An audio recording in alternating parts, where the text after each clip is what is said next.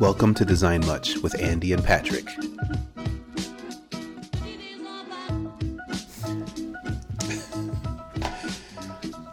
Patrick, how are you doing today?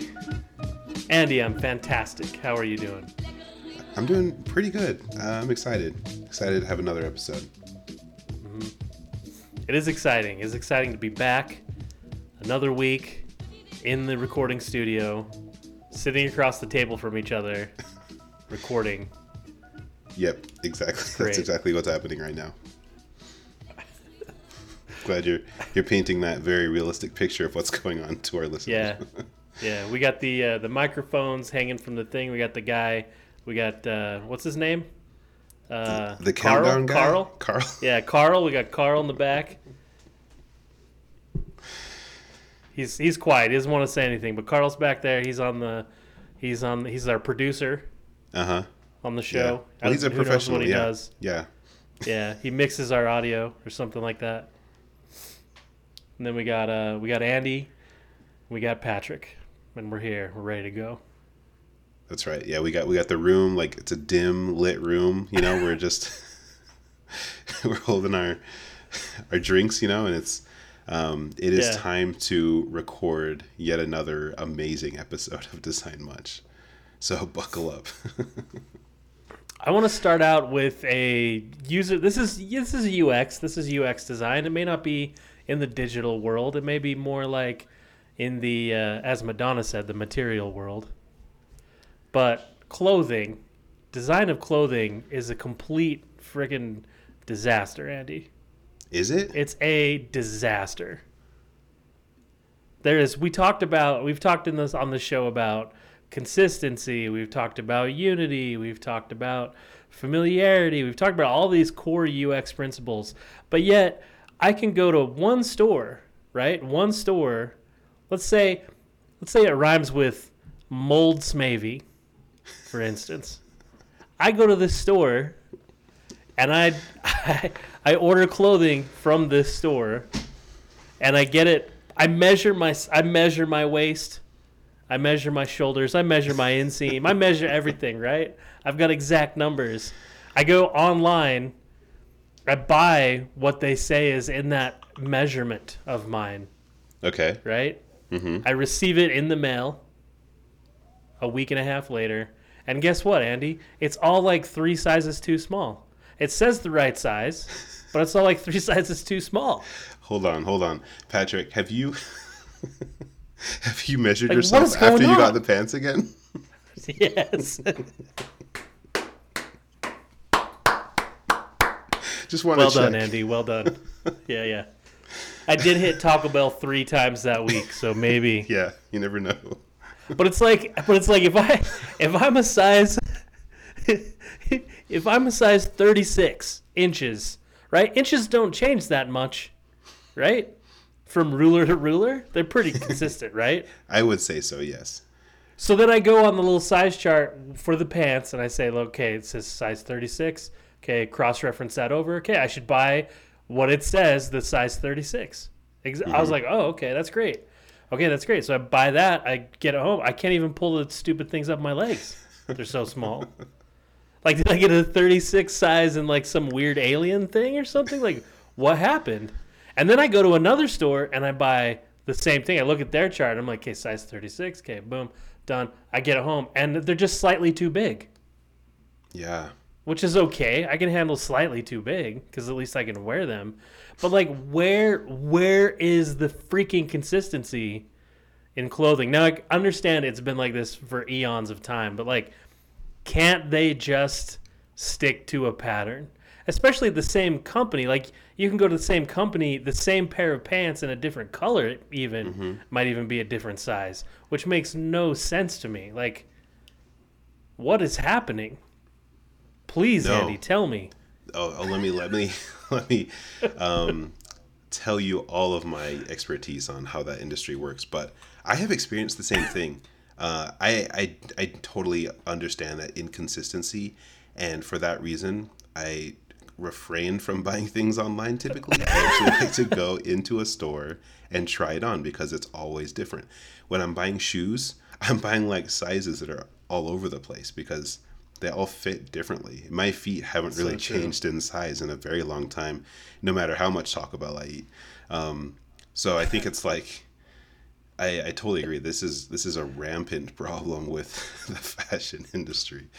Um, so yeah, I, I definitely think it's an issue. I don't know what could possibly cause this issue because they are using the same system of measurement across all of those different companies across the entire industry. At least I would assume. So why is that a problem? I don't know. Maybe they should switch to pixels, Patrick. Maybe that's the problem. Well, Inches maybe- just doesn't work.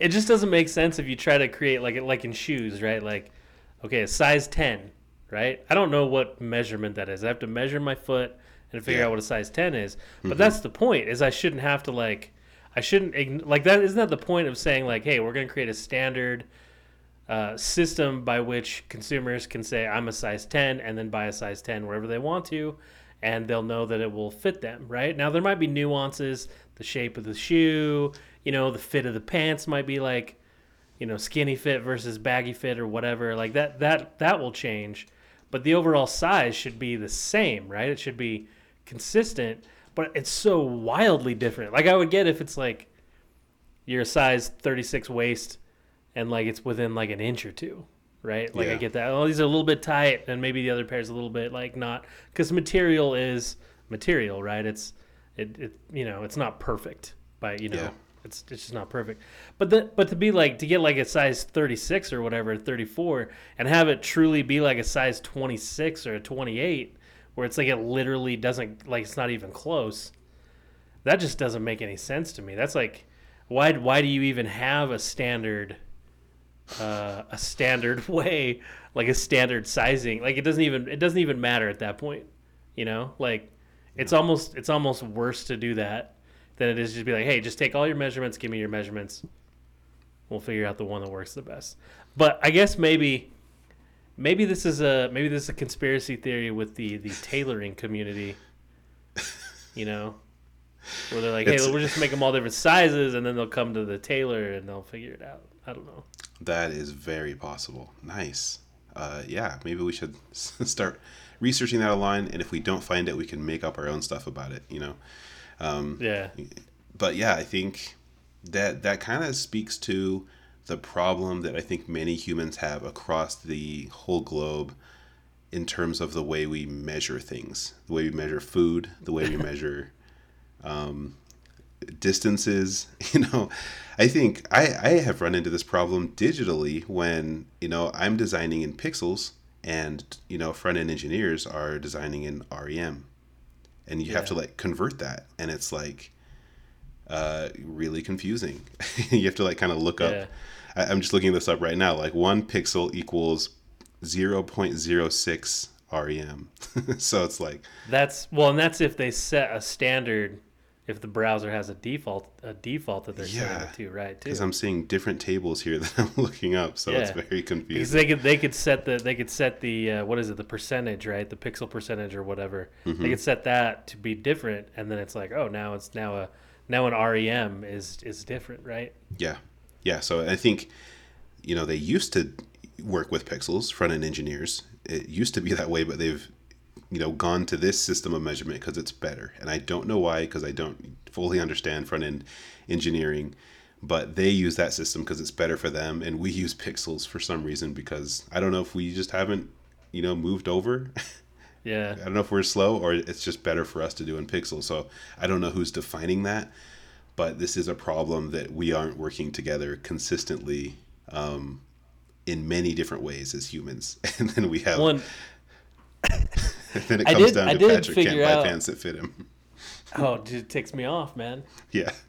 that's why I don't want to buy clothes it's like clothes are a joke anyway like the just the fact that we have to deal with so many different things like I want to be like it was Jerry Seinfeld who said it in one of his like his one of his bits right it was like hey I want to go into the future because those guys figured out how to how to dress they all picked one outfit and they all just stuck they all they all went like with the silver jumpsuit and they were cool with it Yeah. Like- like because every every you know future movie has like they have like one outfit that they're all apparently wearing you know yep. but i was like we need to do that we need to just like we need to decide as a society like like maybe not one. That's too extreme. But maybe like ten, maybe. Like pick ten things, and then just be like, okay, this is it. Let's just deal with this. and you can put stickers on them. You can put patches on them. Whatever you want to do to kind of like make them your own. Yeah, But and I think and society would be better. why should we stop there? Let's just genetically alter every human so we're all the exact same size and we look the exact same, so that we can all fit into these futuristic clothes. There you go. There you go. Yeah, outfits. someday. Someday is- we can eat as much Taco Bell as we want because our CRISPR DNA is going to be constructed in such a way that we're, it just doesn't matter. Yeah, I think we're. But I do, I do, I do know Andy why developers use REM oh, please. as units of me. measures. Yes. Uh, listen close, Andy. They like REM, like the band. it's a secret. Don't tell anybody. They'll never admit it. Dang. Well, I. They're actually, all really into losing my religion. They're just all yeah, into that. Yeah. I'm I'm down with REM, so maybe I should switch too. Yeah. I, I gotta see if Figma has like a setting where I could switch from pixels to REM. Yeah. When we do this, even in Figma, right? Like we do this, there's pixels, there's points, but even with colors, and you know, now the new rage is what the the uh, what's it called? The totally spaced it. We've got we've got uh, hex colors codes. We've got Yeah. RGB value codes. Now it's what is it? HS HS. What is it? Oh, HSL? HSB. I think it's HSB. HSB? Off the top of my head. Shoot. Man, we're designers, Andy. Apparently not. But yeah, now people are like, that's all the rage, right? Oh, it does this and it makes, you know, whatever, blah, blah, blah. And so now we got to measure it in different ways. Can't. So yeah, you, you're correct. We, we don't, like, how many ounces are in a pound, Andy? Right off the top of your head. Come on, come on, come on. I use I use Google for something like that. Man. That's the problem. But I, I mean, I think I think it's the that's something that's hard, and it's also something that's kind of good for us as designers because it's kind of like job security because there's so many different ways of measuring things, and if you can create an experience that lets people understand the difference between these things and makes it so it's just really simple for you to make a choice as a consumer, as a user, then uh, then I think you've done a good thing because it has to be inclusive, right? We can't, unfortunately, Patrick. Um, you know, your, your plan sounds wonderful, but I think I don't think it's going to work super well because everybody is different. You know, their bodies are different. It's going to be hard to genetically engineer everybody and hard to get everybody to be um, cool with that. so, you it is kind of Yeah, like inclusive design. You have to you have to you know build things inclusively to to be able to match the consumer so that they can solve problems using your experience or your product. You know. So But we, but let's just sit, let's just, but we can all, we can all come to agree that like a waist size of somebody's pants should be the same. Like, like if it's a 30, if I measure my waist and it's a 36, I should be able to order a 36 size pant, right? Like I I- I should be able to order that yeah, and get that. Like we, we could all agree, regardless if I'm a if I'm a 28, a 36, a 47, whatever my waist size is, I should measure it. I should be able to go measure it. Okay, I'm a 35. All right, I'm gonna I'm gonna get a 36 to give me a little bit more room. And when I put it on, I should expect it that it will actually go like on my body. I Right. 100% agree with that. And we've been talking about like, you know, conversions from one me- system of measurement to another. But your experience, like you had, you have a standard that you understand as a consumer. You're a 36. You want to get 36 pants, right? and you order 36 pants because that's the size that you expect and you didn't really get that size. And I really am curious to know if there's some way that you can measure to understand if those really are 36 pants. No, like I, I measured I measured the pants You did? and they Okay. were they were a 32. okay. So that's just an entire failure of experience for you. Like, Yeah, you, it's it's not even it doesn't even make sense. yeah. Like Why would you call? asked- Why would you say? Why would you say on a website where you say, "Hey, this is a 36 pant," because you buy pants based on waist measurement, and Mm-hmm. then make it a 32? like, what's the advantage? Like, is there a like? That's the other thing is like, is there an advantage to Smold Favy doing that? Like, is there an advantage to them? Like, they're they're back cackling, going, "Ha ha! We're gonna make everybody feel fat today." Ha, ha, ha." well, like what are- what are they what what are they getting out of changing? Like just make it a 36. Yeah, that's absolutely. I think it's a good call. Now I gotta now I gotta take my pants back, and of course, I'm not gonna go take my pants back and be and make, and do a calculation myself. Like, okay, well, it's, it's I ordered a 36, came at 32, so technically I would probably need to order a 42. Uh, but I'm not gonna order a 42. I'm just gonna you know I'm just gonna forget about mold smavy and I'm gonna go somewhere else. Like it's just it, like why it just doesn't seem like there's any logical explanation for it. You know, it just doesn't it doesn't make sense. yeah, I. It's just a failure. You know, I think they just they didn't get it right for some reason or another. Yeah. So Sm- Smolds, Schnavy, as you call it, that store, they should first off change their name and uh, Yeah, to mold second- flavy. it should be easier to pronounce. And yeah, second off, they should really um, figure out that experience. Make sure it's Yeah. actually accurate for, for people, so they can they can accomplish you know what they want to accomplish with their product. But but consistency, right? I mean, I hope our topic today, I hope our real design topic today is going to be consistency. that puts That a lot of nice. pressure on the the Yeah. random topic Yeah. chooser. Let's see if Um, it can. Let's see if this random topic to chooser has any uh, AI in it. It's been you know listening this whole time. Yeah, Yeah, I don't know. gonna know if put up a bunch of old Navy ads for us. now that's the other part that ticks me off is now I'm gonna get a bunch of old Navy ads on Instagram or something now. because Instagram listens AI Instagram AI listens to our podcast. Is that what you're thinking? Yeah, All right. Yeah. and so they only target um, us.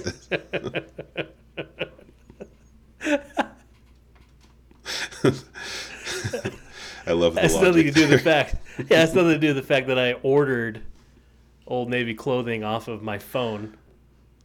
okay. But- It has nothing to do with that. It's they're listening to us. yeah, they can they can sense negativity um, coming from anywhere. If it comes from uh, Instagram post, if it comes from you know uh, podcast somehow, they can sense it. The AI is pretty good in that way. Now everybody who's listening to this podcast is going to start getting Old Navy ads. Sorry, guys. It's going to be awesome. but I hope your experience um, ordering, you know, the, the the pair of pants that you're looking for is a lot better than Patrick's. I hope so. It's probably not, but I hope it would be for you guys. Yeah. See, I I am a person who consistently buys jeans at Old Navy. I buy my pants at Old Navy, but I don't really buy them online. I've never done that. I always go into the store, you know, try them on, see how they fit, you know, walk around, do a little dance in front of the mirror, and that's how I make my buying decisions, Patrick, because Yeah. I I don't trust that they're going to get it right. Mm-hmm. Well, So maybe that's what they want. Maybe they're they're trying to drive you to the store because you maybe you're going to buy more things that way. well, yeah, because they gave me, they sent me the clothes, and then right on the label they said, if these don't fit, you can return them to an Old Navy store. So That's there it. you go. There you now go. I know. Yep. That's it. Problem solved. You just you just had Yeah. to ask me. Next time you're about to make a purchase, just call me, Patrick, and Yeah. ask me how to do it, and I'll let you know. Could have saved you some some time and grief. But anyway, t- uh, t- so today we we do have a topic. um, other than Old Navy. um, and today's topic um comes from um Brian Talbert actually. Brian Talbert. Yes. And Alright. Brian has written in and he asks us At what point do you involve developers in a design? Outside of an inspect panel, what extra information makes the handoff easier? So, this is definitely kind of covering two different topics here. Um, but at what point do you, you bring those developers in and how do you make handoff with developers um, easier? Speaking Yeah, of so pixels the- to, to REM, right? Yeah, to REM. See, that goes that goes into our topic it, earlier, so that's. That's perfect. Yeah. Yeah, so we're talking about the when and the how, right? Yeah. Yeah. Um, it depends, Andy. Like like usual, it depends. Um, I'm gonna I'm gonna push back, Patrick. What does it depend on? it depends on well, it depends on where you work, right? Like this, I think I think practicality matters here, mm-hmm. especially on the when side. It depends on um, how your engineering team operates. Depends on how your engineering and product and design structure is. It depends yeah. on all. It depends on that, right? Like if you're at a company, I think that's the first thing. Is if you're at a company, uh, some companies, your design team is is localized in one place and your engineering team is in another place, and so getting your engineering team involved in the process is a little bit more difficult that way.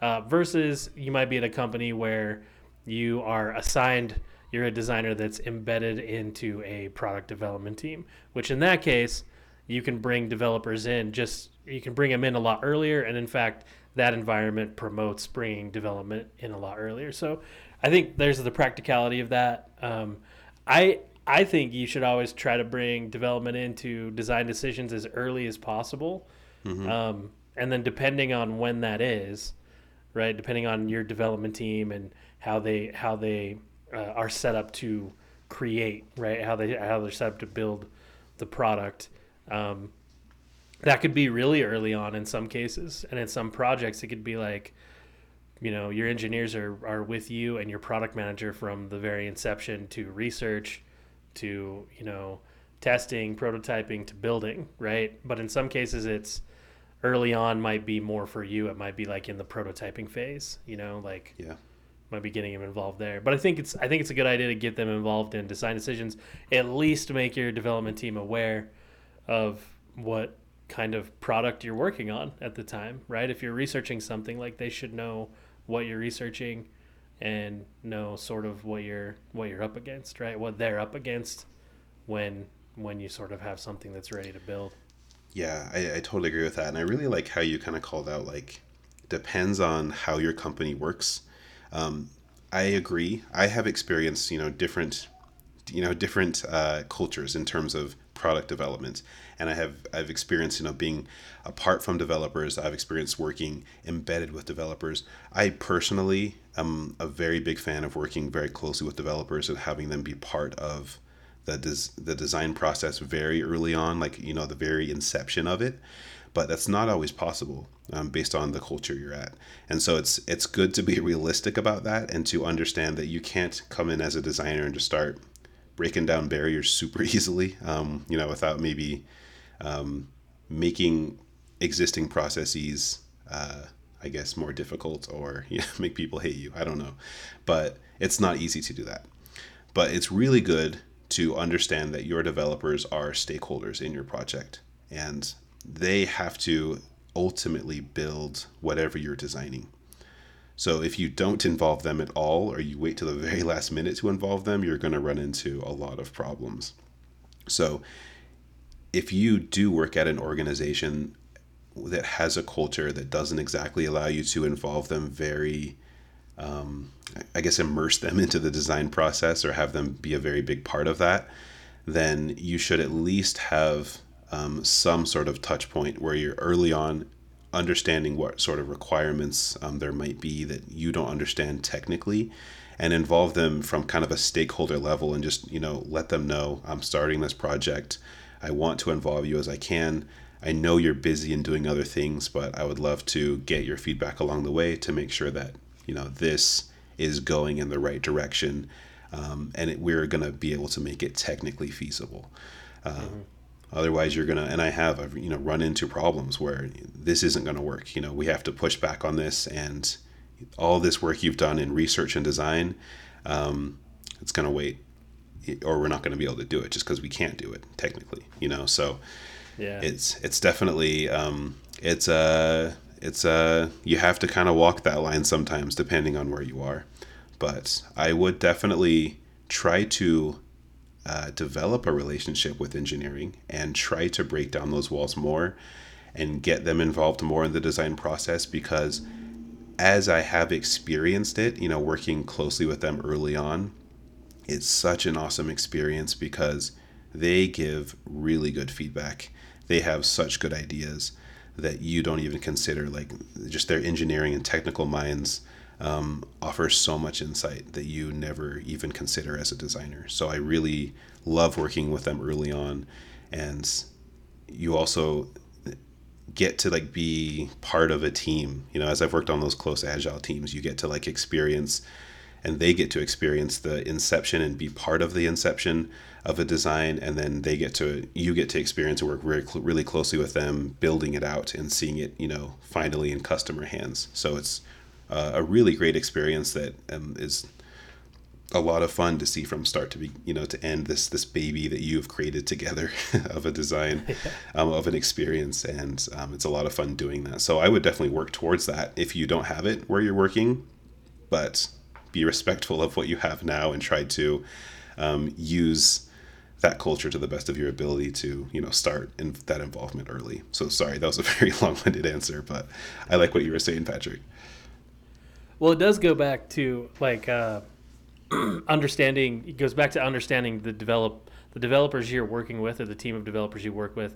And depending on where you're at too those those might be the same through every project because you own everything together.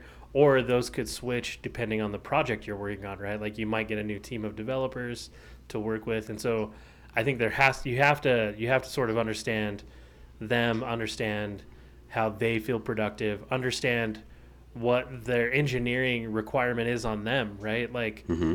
they might have a pretty stringent you know i've worked at places that you know have a pretty stringent like you know production like like a productivity kind of kind of measurement, right?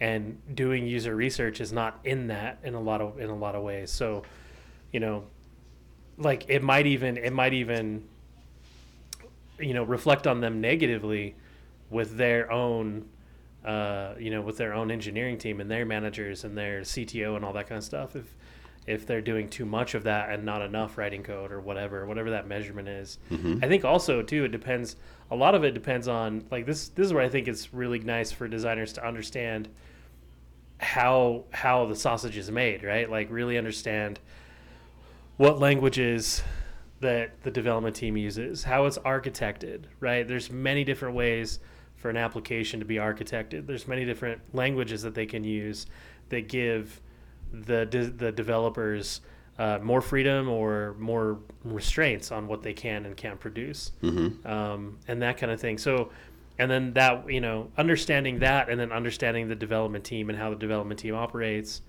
um, and being respectful of that, I think will give you a really good, uh, a, a really good idea of when to get developers involved you know because because maybe you maybe as a designer you really want to get developers involved because podcasts like this tell you all the time like get them involved early.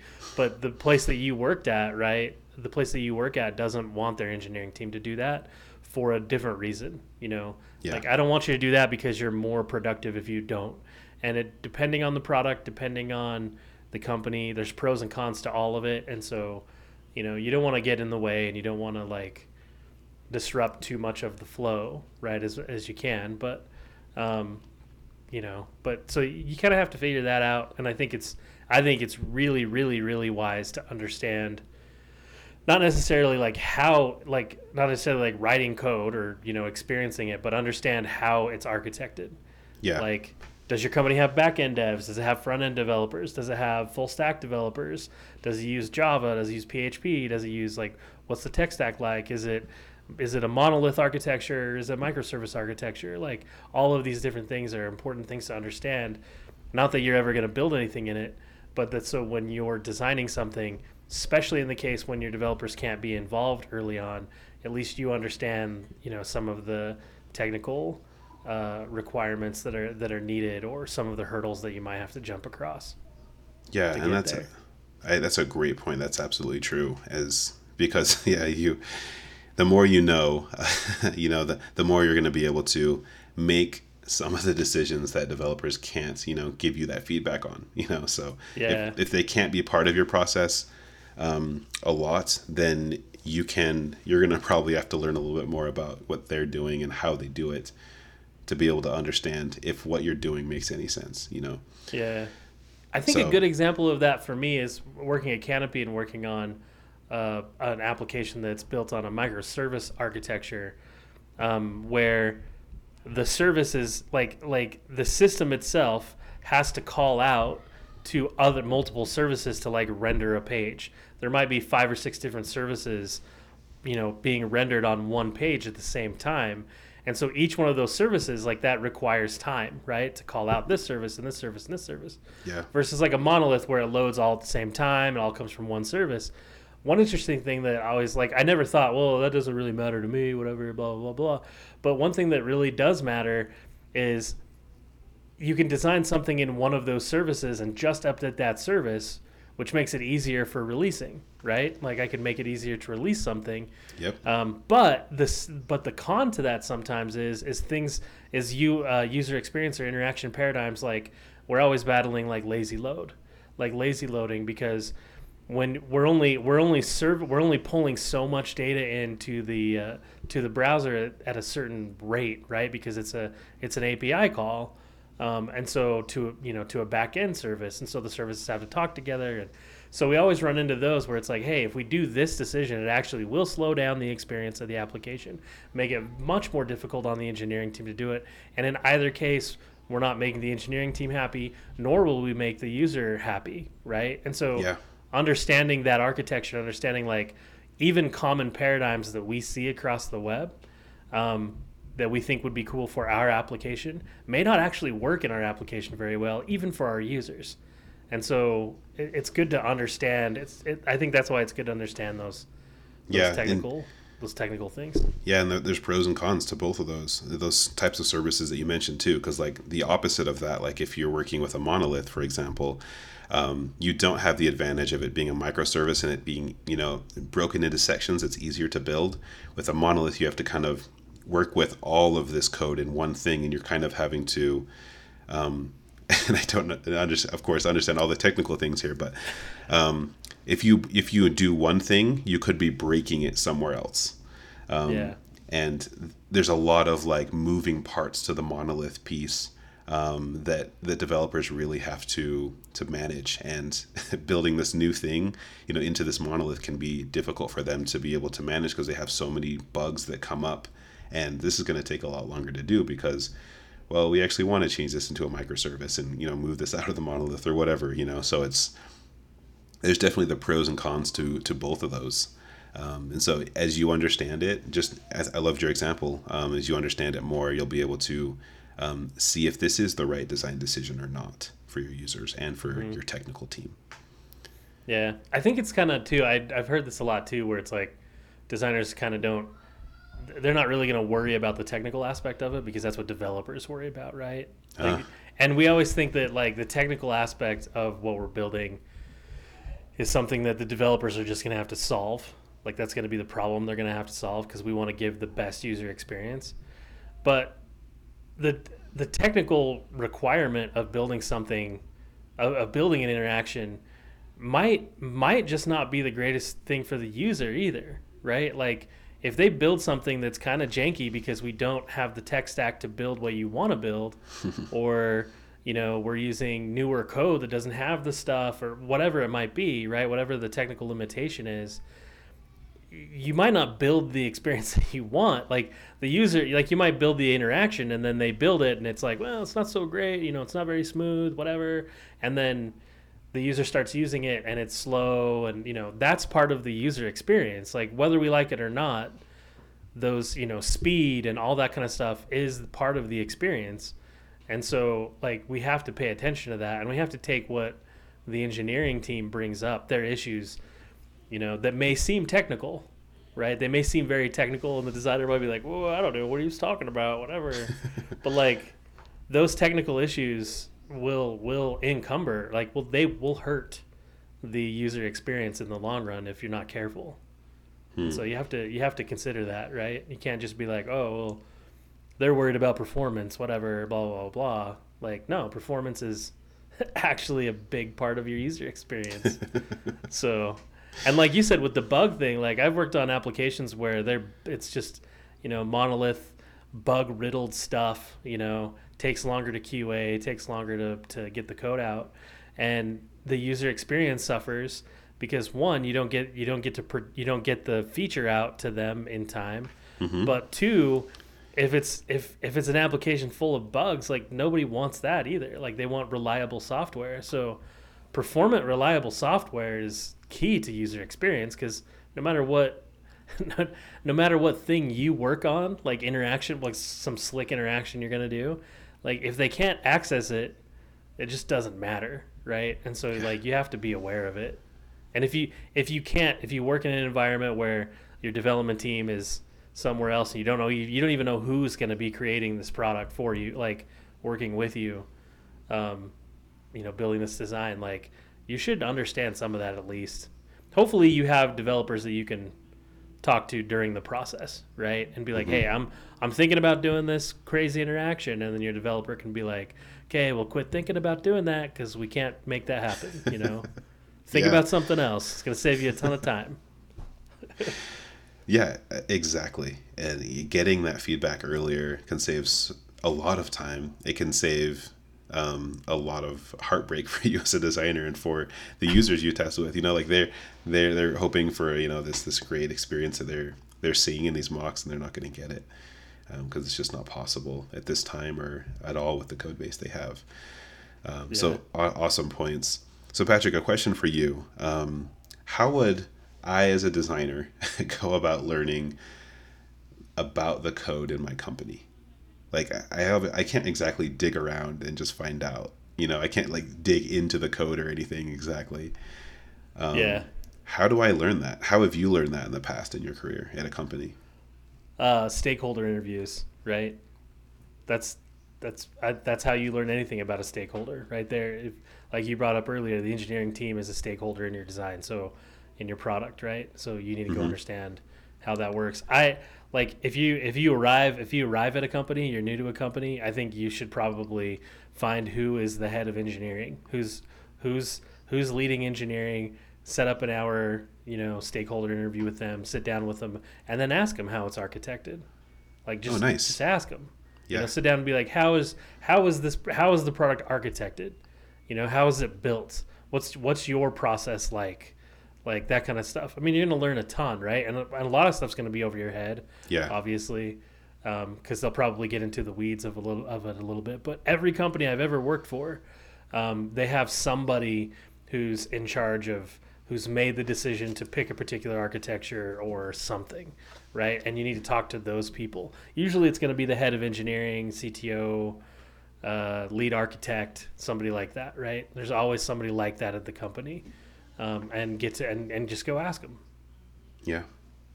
That's awesome. Easiest thing to do. just go ask them. That's just too easy, Patrick. Easy peasy, man. Sounds way too simple. I don't think it's right. I gotta ask you a question.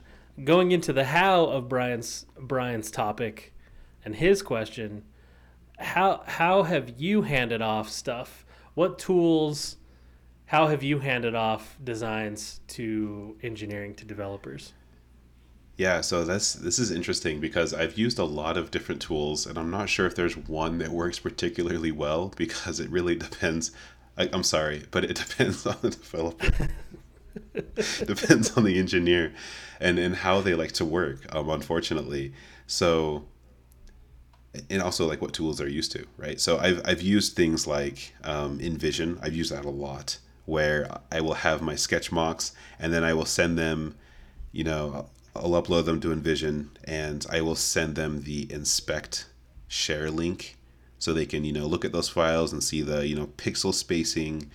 Um, they can see the font weights and all that sort of stuff. And then I just, you know, wipe my hands and walk away, right? Um, no, just kidding.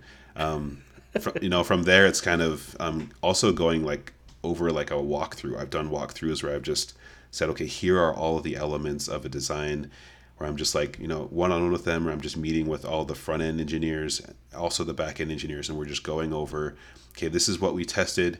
This is why we've made these decisions based on, you know, this user feedback that we got. And I want to go like kind of do a kind of a technical run through of this design and those have been awesome because they will you know pick apart my designs make me understand things i didn't consider you know all that stuff.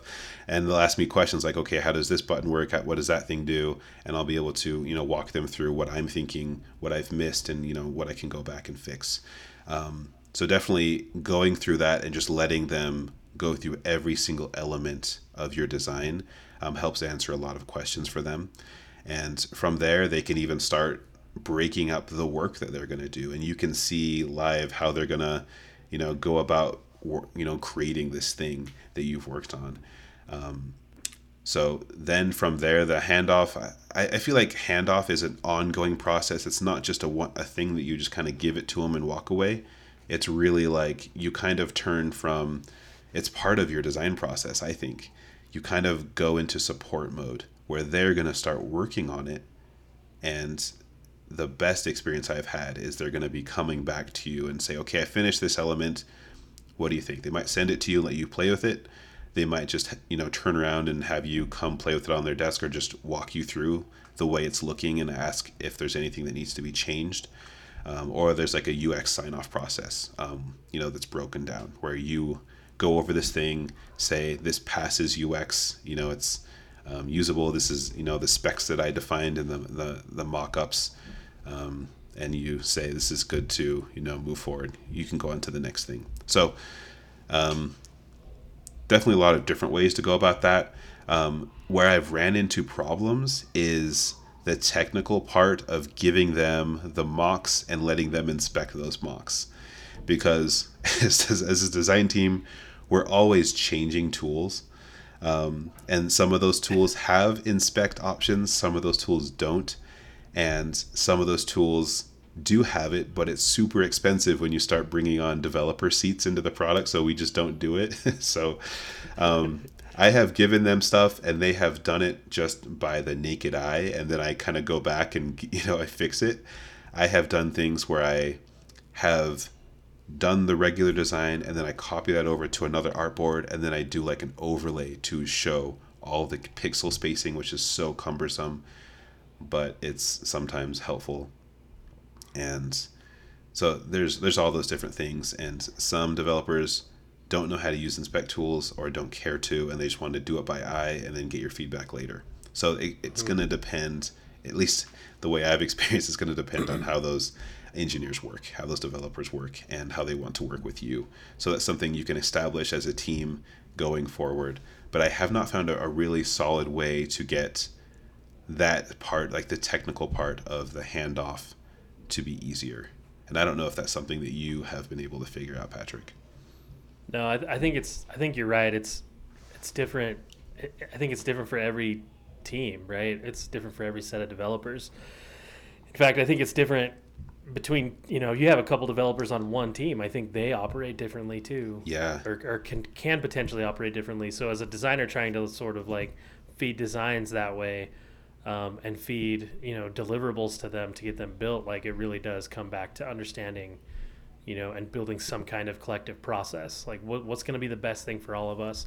Because the last thing you want to do as a designer is you know hey i got i have this one design and you know if i split it in half you know developer B, a is going to work on one side developer b is going to work on the other side and developer a loves red lines and developer b loves figma. Like yeah. you're going to be doing way too much work you know like you you shouldn't have to do that right? You shouldn't have to necessarily cater to all of the, the whims of every developer. But i think you should get together with developer a and b in your team and be like okay what's the process of hand up handoff like? Um, in some cases they may not even have seen I, I mean i've in some cases i've wondered why developers don't use you know like an inspect tool and then they didn't they just didn't realize they had access to it like that yeah. was one thing. Was like I just didn't even know I could use it. Like I didn't even know it was there, which is a fault of the designer to not you know not showing the developer that this tool exists. Right, mm-hmm. this will be easier for you.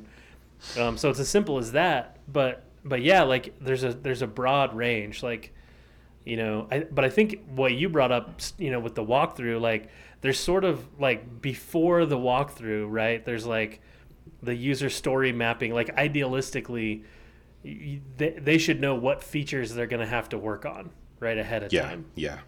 just from a high level. Hey, there's going to be a collection of these features. We're thinking about using this. Just like a high level, uh, high level user experience map, right, of some kind, like a user story map or a, a user journey or uh, whatever anybody else like a workflow, something like that. That they can understand. Okay, well, I'm, I need what technologies do we need to use, right? Like that's number. That's the first thing. The second part of the handoff is the walkthrough, like you said, and I've done that a lot of different ways in my career. Uh, I did at one point. I was making like videos, like screencast videos. You know, like so I'd build my prototype, I'd put it in the prototype, and then I'd like record it as a user, right? Like a user test almost, and be like, Oh, okay, I'm gonna click here. This is how I create it, and then you show them the screens instead of showing them like, you know, sketch art boards or Figma art boards. I showed them how the thing, the vision of how it's gonna work. I thought that worked really well, especially working with uh, developers who weren't I didn't work with directly as much because then I could give them the whole experience. I could give them the whole entire walkthrough of what this experience is supposed to be like, and then they could refer back to it as they were building. They could always Yeah. go back to that video and be like, "Oh, okay, right there. Oh, that's what it does." You know, because sometimes like, "Oh, what happens when they hit the cancel button on a modal? Oh, oh, it looks like it does this and this," and so I think I think that was nice for when you were working with people you didn't sit next to or you know work daily with. Um, but that that walkthrough process, like you talked about, like hey, I'm going to walk through this whole entire user experience for you, and then we'll talk about questions and technical things, and then the technical handoff, right? And that's where I think, like you, to your point, I, I, that's where you just have to sit down with your development team and figure out what they like. If they're like an offshore development team, they're they should have specific deliverables that they want. They should have like, okay, we need all the pages in this particular format, and they all need to be redlined, and they all need to be whatever. Um, so usually that's easier as a handoff because you're sort of just, you know, like sending them a bundle of stuff. but at the same but at the same point, like you need to make sure that you're sending them the right stuff. You don't want to be Old Navy and send them too small of pants. so you want to send them the right stuff. Um, but yeah, I mean, I'm I think I think you know with the with the tools that we have like Figma and stuff.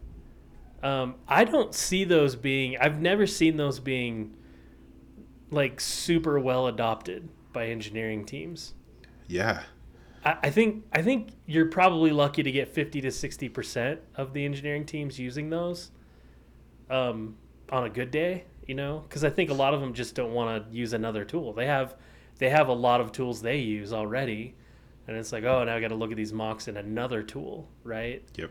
and I got to log into another thing and I got to check it out. And then, you know, depending on how they, depending on how say Figma or Sketch or you know InVision or Abstract or whatever sets up how they actually get the information and how the inspector tool works could drastically change how they they they look at stuff, which I think leads us to one really cool benefit.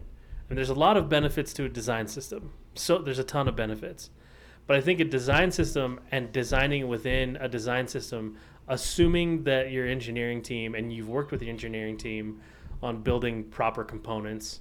Yeah. Um, if you've built proper components in a design system, that's where I think is the most you get the most power, right? Like all your selects are in there, all that stuff is in there, and so when they look at a design, they just see those. Like they just see it's like it's like a beautiful mind, right? They just see like those components. Uh huh. Yeah. They just go boo, boo, boo. Okay, this is that component, that component, that component, that component, and then they put it together. Like, like if you've ever watched like the Lego Movie, right, Andy? I know you're a big fan of the Lego Movie. Yeah, The I Lego am. Masters. That's how they operate. That's how I kind of see developers using a design system. It's like, oh, you know, this this piece and this piece and this piece, and they all kind of come together, and then the stuff that doesn't that doesn't have that doesn't piece together, that's the stuff where they go, okay, now I got to inspect that, you know, or now I got to see what color that is. So I think one of the things we can do as designers is is you know help development build something like that, but then also use it like use it on this as a designer, right? Like it makes it, it makes the handoff a lot easier that way if if they know what components they need to build. Then you don't have to worry about like doing inspecting in Figma and Dude. like you know all that stuff. So I, I don't I don't know if you just realize this, Patrick. I don't know if you realize what you've just done, but you totally did it. You wanted to have a topic that talked about consistency. and you freaking did it because that that is the absolute like that's the best you know that's the happy path of handoff right like it's they they are lego master builders as as engineers Yeah. as developers and they know the typical spacing you know they you don't have to have a designer spend like twice as much time on a design to like redline it um, so then all of a sudden, yeah, I see, okay, there's that component. That's our primary button. That's our tertiary button. I'm going to use that one. I know it's typically, you know, 16 pixels to the right of, of that primary button. So, like, they can understand a lot of those things and build them as components very easily because they're already in a design system and in, like, a, what do they call the engineering uh, style guide or whatever. Um, and they can just, you know, kind of copy and paste that code in. And not only can they build it really easily like just looking at your design and build it um, they can also just do it really fast because they can just copy that code. So it's the the development cycle is a lot faster. So that is the way you um, convert one thing to another patrick right? Really well is with that consistency from design to an engineering team with that style guide that you talked about. So you did it. Yeah, I think it's I think it's hugely like like if you as a designer, if you want, I think if Lego showed us anything, right? As a designer, you could build a double decker couch using a component library. Like you can do it. It's there. Or you could build a friggin' spaceship. Like it doesn't it doesn't matter. Like you as a designer, you're still creative, you're still whatever. It doesn't hinder you that way. But what it does from the engineering team, from the from the master builders that you have working with you, is it makes their process so much easier. Mm-hmm. Right? Because they don't have to worry if you do it correctly, the components are built they're built accessible, they're built they're built to proper standards. They're built to web standards. They're built to technical specifications. They're built bug free, right? And so Yeah. when when you use those components and you put them in your design, like that just increases the odds that they're gonna that, that it's gonna be more performant. That you don't have to worry about technical specifications. They're not asking you about accessibility standards. They're not asking you about any of that stuff, right? And so the handoff is just super easy. Like if I can just hand you something visually and you can just put it together, right? You can look mm-hmm. at it and go, okay, I'm going to put it together it's going to be done. And then the only questions are, okay, well, this weird area over here, what's this little weird interaction? We don't have that interaction, you know? It's like, okay, well, here's how I'm going to do it. So then you're focused more on like a, on like a micro level of building rather than like you're giving them like, you know, you're, you're giving them a, you're giving them a building that already has parts and components rather than like nothing and they got to go like scavenger wood to like build this building right? Like you're giving them stuff already. I think that's the best way to hand off and i know that's like super idealistic and um, it's very difficult because at a lot of companies especially vc companies there's just you're just moving too fast and you don't have time to like build a proper component library build a proper style guide but do it a little bit at a time and eventually you'll get there right? Um, Yeah. but take advantage of it to work towards. Exactly, yeah. That's true. And if unfortunately if your if your your style guide and your component library isn't built to scale very well, um, then that's going to be hard to do. You can't exactly go from a double decker couch to a spaceship very easily, and that's Yeah. where you as a di- designer can you know push to improve that.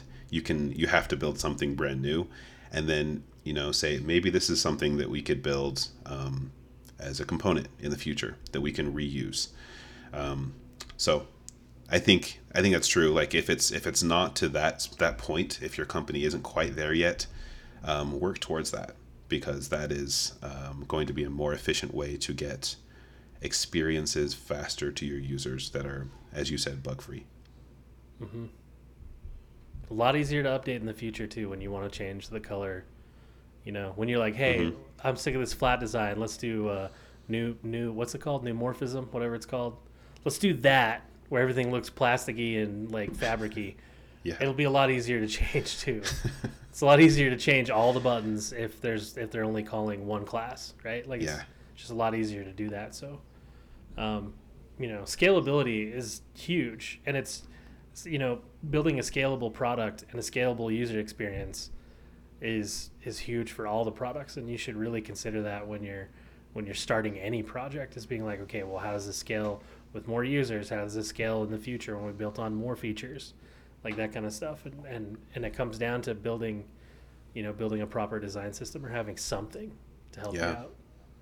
And yeah, speaking of like working with engineers, if you're the designer that's always building some crazy, wacky idea that doesn't use any of the components, and your engineers are working with other designers that always are using the components, which one do you think they're going to want to work with more and collaborate with more?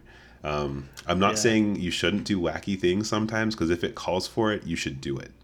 But if it's Yeah. all you're doing, if you're always breaking that style guide like every time um, in ways that are completely unnecessary, um, your engineers aren't going to be super stoked to work with you. Yeah.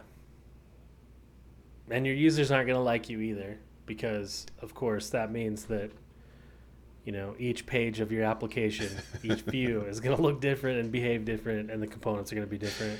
They're not going to like you specifically as a designer, not Yeah, not the they're gonna be company, like, just you. They'd be like, dude, friggin' Andy, I can't, this is him. This is what he did. Yeah.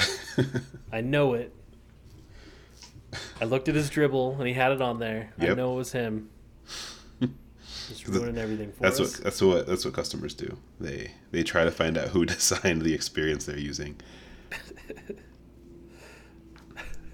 Where wouldn't be it wouldn't be too thing. hard it wouldn't be too hard in the day of linkedin and you know Dribbble to kind of maybe put stuff together you know what i mean like if you're if you're a user of an application you're like okay i'm using canopy i'm gonna go to their linkedin and find who works at canopy right and then i'm gonna i'm gonna narrow that down to like the eight designers or seven designers that are there and then i'm gonna go to Dribbble and i'm gonna look up those designers and see if they even post anything fortunately we don't so that's good but you could figure it out maybe I don't know because people there's a lot of people that still don't know what this job is. Like it's still very elusive. Like so it would be hard for I think the normal person, the normal customer to understand, you know, look up a user designer, you know, user experience designer or the product designer because we don't even have the same we don't even have consistent titles in the first place. Yeah, not even in the same company in most most cases too. Exactly. So it's like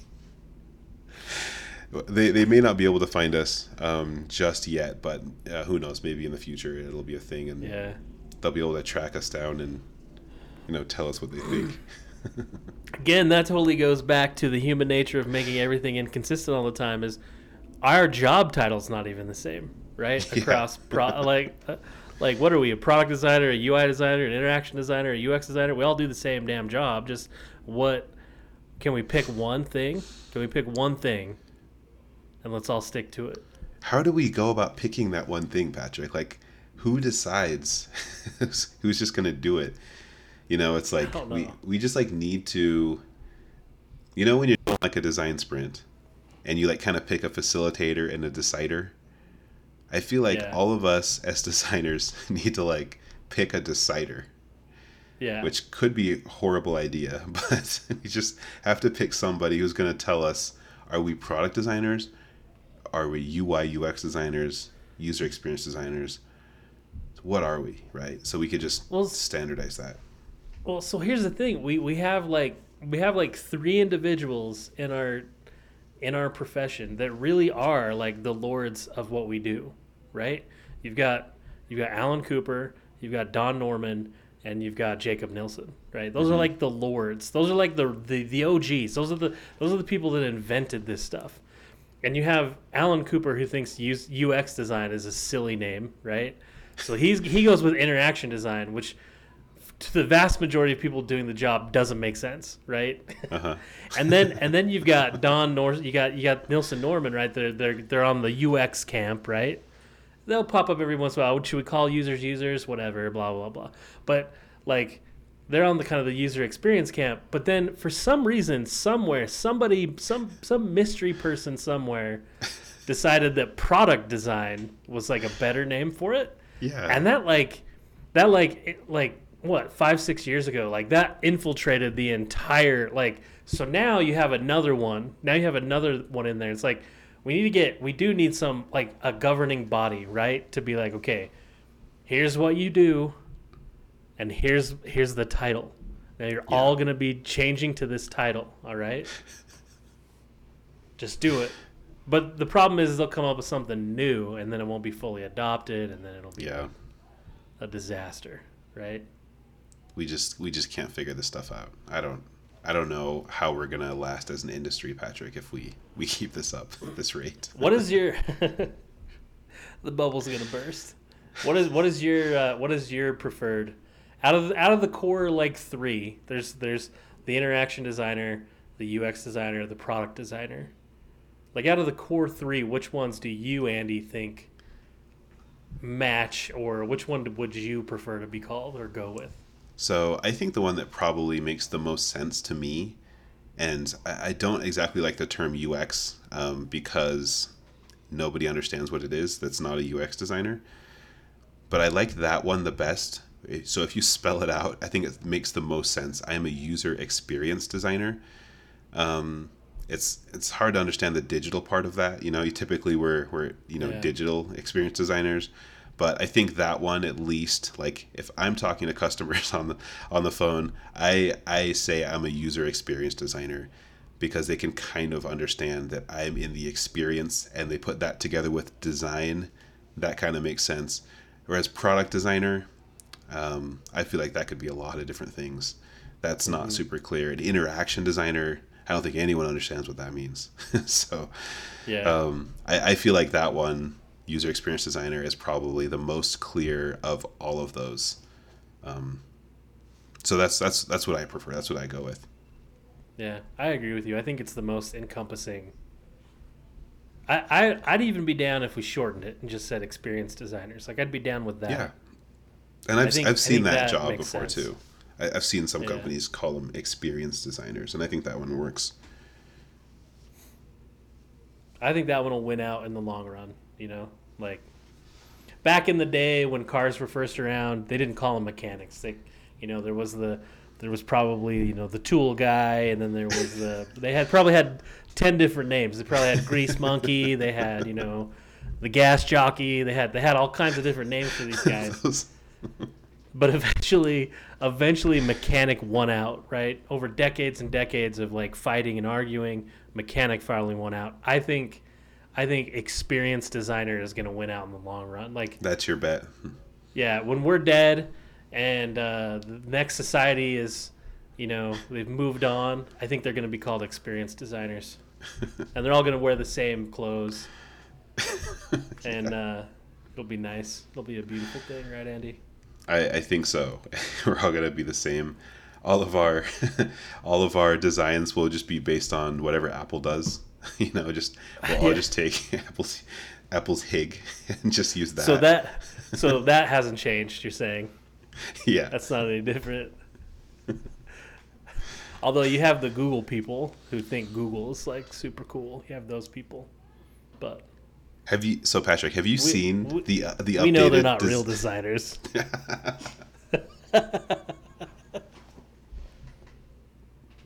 have I seen the updated uh, Have you the seen new the the new Google updated? material? uh, yeah, the new Android um, update that was just announced like a couple of days ago. Um, yeah, I, I- was looking at it just today actually, just looking at a little bit of it. I haven't dived into it. it- it's a, dove- dove a into it radical, pretty interesting redesign of how Android works. So it, I think it still has some of the material elements, but it's definitely different from you know material as a whole. Yeah. uh, very interesting like shapes and colors that I think were were very fascinating. So I haven't dived into it too much, and I don't really have an opinion on it, but I like that they're changing something about it because I feel like it's been a very long time since we've seen like a drastic change in a UI yeah. um, both in in iOS and in Android. Like those have just been kind of gradually making very small tweaks here and there. This one was kind of a, a nice, refreshing change that I think looks pretty cool.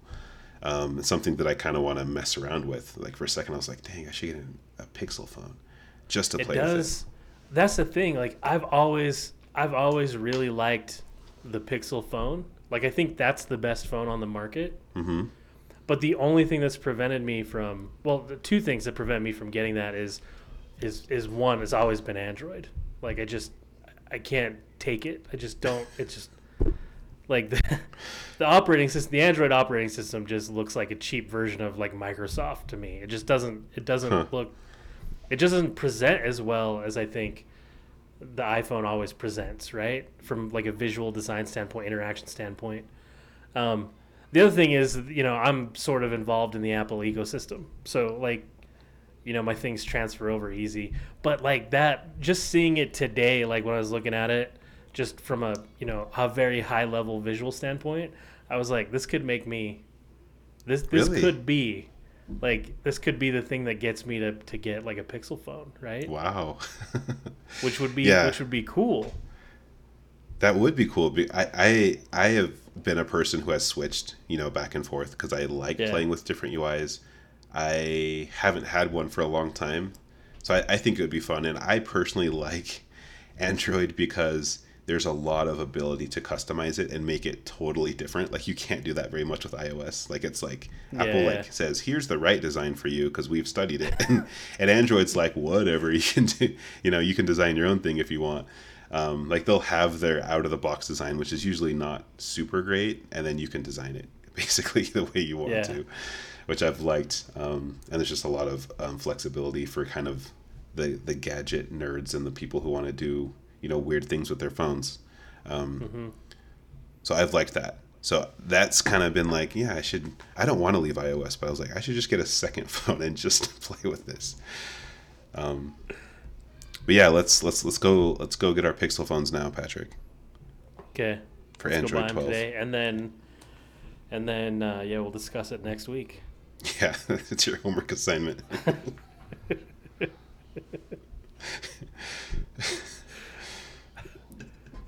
All right, Okay. man.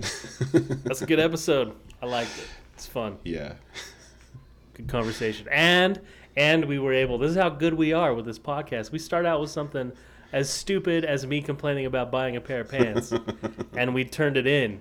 We we drove it in a circle and brought it back, and we brought it up to consistency again in design, and again, the people. uh, If there's any if there's any clothing designers out there listening listening right now, like freaking do the job right, man. Come on. Clean up your You- act. That's right. You have to have a consistent it. style guide. Work with, Jeez. you know, you don't have developers. You have what tailors? I don't know what they what those people would be. Yeah. The people who actually make the physical material. You have you should work with those better. You know, those individuals and make sure that the design actually Yeah. goes the way your users expect it to. So You know what I'm gonna do? I'm gonna tell my engineers that that this new mock-up that I'm working on is is uh you know 1024 pixels wide, you know 768 tall. I'm gonna tell them where all the pixels are, and then when they actually open up the thing, it's gonna be like 641 pixels wide by like 758 pixels tall. Like none of it's gonna match up, and then I'll be Yeah. like, haha, that's how designers.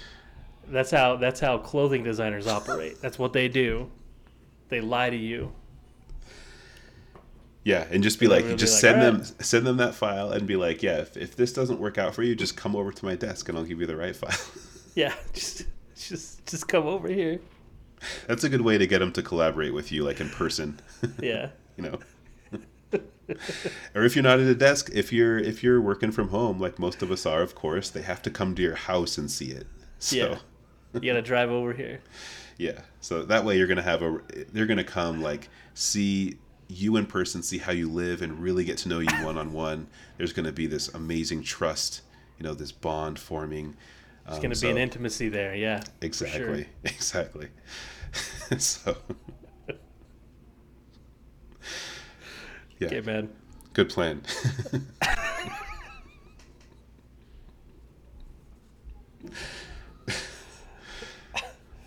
Okay. Well, have fun, Andy. you too, Patrick. See ya. Thanks for listening to the pod. Real quick before you take off, we need your topics. Shoot an email to topics at designmuch.org or go to designmuch.org slash contacts and fill out the form. If you enjoyed this episode and want to support us, go ahead and share the pod with some friends, coworkers, your weird aunt, that guy who takes your money every morning at the McDonald's, your hamster, really just whoever you want to. Lastly, go grab a Design Much t shirt at designmuch.threadless.com and wear it freaking proudly. That's it, guys. Now have a good week, design nerds.